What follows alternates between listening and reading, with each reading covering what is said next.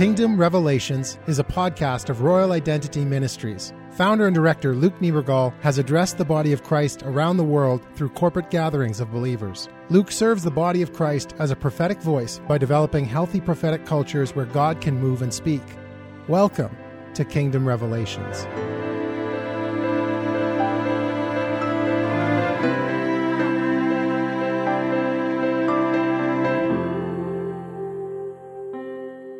I had a dream in 2012, and uh, the Lord spoke to me very profoundly through it. I had had it a few days right before 2013 hit on the new year, and in this dream, I was standing in the throne room of God. You know, it was it was majestic. Like I would look around and I could see the angels, and God the Father was sitting on His throne, and it was really interesting because when I looked up in the sky, there was no ceiling in the throne room. I, I would just look up and just see stars everywhere. It was it was it was beautiful, and I, I walked up to God the Father and when I walked up to him, I stood before him and he looked at me and he said, Luke, did you bring what I asked you to bring? And all of a sudden, I'm just thinking frantically, I'm like, what did God ask me to bring? And all of a sudden, I just fabricated something up and I'm like, well, God, I, I brought you my strength. And he said to me, he's like, well, I didn't ask you to bring your strength. Did you bring what I wanted you to bring? And I said, well, God, I brought you my passion. And he's like, Luke, that's not what I asked you to bring. And I'm like, well, I brought you my talents and my giftings. And he's like, Luke, that's not what I asked you to bring. Did you bring what I asked you to bring? And all of a sudden, revelation and just insight just swept over me of what God the Father wanted to hear. And I reached into my pocket and I pulled out my journal. And in this time of my life, I was going through a lot of just deep processes and just deep things and some, some fears and anxieties. And what I started to do in my dream is I opened my journal and I began to just read to God the Father the feelings of my heart. And I began to just read to him my process and my journey. And as I did this, this wave of relief just swept over God the Father's face because what he really wanted to hear was about the feelings of my heart. He wanted to be a part of my journey and my process. I, I find it very profound what God is doing in the church right now because you guys, like, I know that we're, um, I know that we're believing for a move of God. I know that we're we're believing for this crazy external revival, and we want to see the miracles, the signs, and the wonders. But something that we need to understand is that that external revival will never be stewarded properly unless an internal revival can be stewarded properly. Why is that? It's because the external is always the byproduct of the internal. You know, God moving externally is always the byproduct of what God is doing inside of our hearts. And you guys, like how we invite God in to, to create an, an internal revival is us walking in vulnerability and transparency with Him. God really wants to actually be involved in our process and in our journey. And what we have a tendency to do in the church is, I've noticed it's like, you know, a lot of us are really good at going to God. We're really good at praying, but often when we go to God, we, we cloak our hearts in, in our strength and our passions and our giftings and our talents, and we come to God looking really good, and we almost tell Him what we think that He wants to hear. When really what we do when we do this is we're we're creating distance between us and God because we're actually not allowing him to come into our journey and to come into our process. You know, it's really interesting if you look in the Old Testament, what they used to do culturally back then, and we look at it and it seems really strange and odd to us, but it was very significant what they did. So, in Old Testament culture, often when someone was going through a form of distress or inner turmoil, they would rip their clothes. And this seems just really bizarre to us and it's almost comical. But what they were doing is is this was an outward expression of what was happening internally inside of them. So anywhere that this person would go, it was like people would look at them, their their clothes would be all torn up, they'd probably have bags under their eyes, their hair would be all messy, and everyone would be like, "Well, that guy's going through tough stuff."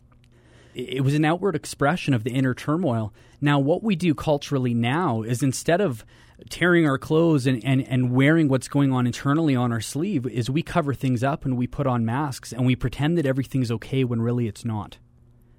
And I feel like what God is doing is he's he's calling the church to a place of vulnerability and transparency and he's crying out to the church and he's saying I want to be a part of your internal journey. Cuz you guys we're we're praying and we're interceding for a move of God and God's like I want to do that, but that will never be stewarded unless you let me in. That's never going to be stewarded properly unless you learn to let go of your insecurities, your fears, and your anxieties. You know, I often meet people when I'm doing itinerant ministry, and something really funny kind of happens. Like, I'll speak somewhere, and you know, when you're the big public speaker, you get people coming and talking to you all the time, and you know, someone will come up to me and right away they won't even share their name with me. They'll just they'll just start sharing revelation or they'll start prophesying over me or share their glory stories, and that's totally fine. But when that starts happening five or six times and I, I still don't know who that person is because they're just sharing these stories, it tells me something it tells me that they're really good at, at wearing their strength. They're good at wearing their passion. They're good at moving and gifting. They know how to share revelation. But there's something inside of them that's actually afraid to show me what's actually going on in their internal culture. There's actually a part of them that, that's afraid to actually show me their process of what's going on inside of their heart. And it's really sad to me because I know a lot of people. It's like we're really gifted. We we might be really prophetic. We might move in healing. We might have crazy artistic ability, but we hide behind these things so much. And really often what's going on is there's a there's a little boy inside or there's a little girl inside that was once rejected or once abandoned and they're they're really just crying out because they want to be received and they, they want people to know about their journey and their process. They want to know that they belong, but we're so afraid to be vulnerable. I just feel like God is just calling the church right now. He's saying, I want to come in and bring healing to the wounded soul you know, we, we have no idea how much it actually affects us when we hold on to these woundings, when we hold on to these insecurities. For a lot of us, it actually holds us back from stepping into our destiny. Moses is one of my favorite Old Testament leaders. I, I, have a vast amount of respect for him. But it's really interesting because in Exodus chapter 3, God comes to Moses and he says to him, like, you know, Moses, I, I want to set the Israelites free. I want to bring them out of, of the Egyptian bondage and God's telling this to Moses, and all of a sudden, an insecurity begins to stir inside of Moses' heart. See, there was this internal process, there was this insecurity inside of him, and he said to God, Well, God, I can't speak with eloquence.